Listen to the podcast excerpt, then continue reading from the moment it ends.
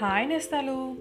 కంసుడి రాజ్యంలో ఉన్న రాక్షసులందరూ కృష్ణుడు బలరాముల చేతుల్లో చనిపోయారు కదా.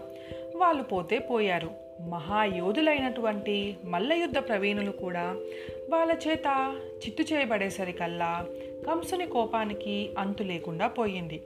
అందులోనూ కృష్ణ బలరాముల దిగ్విజయానికి తన ప్రజలే తన కళ్ళ ఎదుట వాళ్ళిద్దరికీ జేజేలు కొట్టడం చూసి తన పరాభవాన్ని కంసుడు ఎంత మాత్రం సహించలేకపోయాడు. మల్ల యుద్ధం చూడటానికి వచ్చి వచ్చిన లక్షలాది ప్రజలపై అతడు మండిపడ్డాడు. అగ్గిపై గుగ్గిలంలా కురిపించాడు.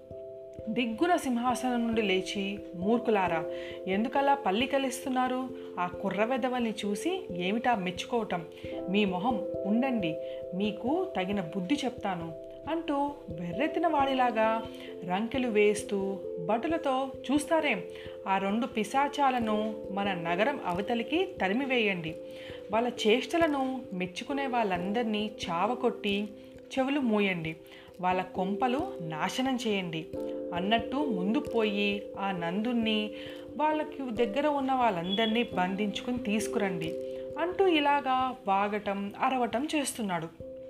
ఇక ఈ పిచ్చివాన్ని ఇలా వదిలితే లోకానికే ప్రమాదమని తలిచాడు మన అవతారమూర్తి అయిన శ్రీకృష్ణుడు. క్షణం మాత్రంలో ఒక్క మెరుపులా మెరిసి సింహాసనం అధిష్ఠించిన కంసరాజు తలపై కిరీటం ఎగరకొట్టి జుట్టు పట్టి కిందకి లాగి ఒక్క తన్ను తన్నాడు.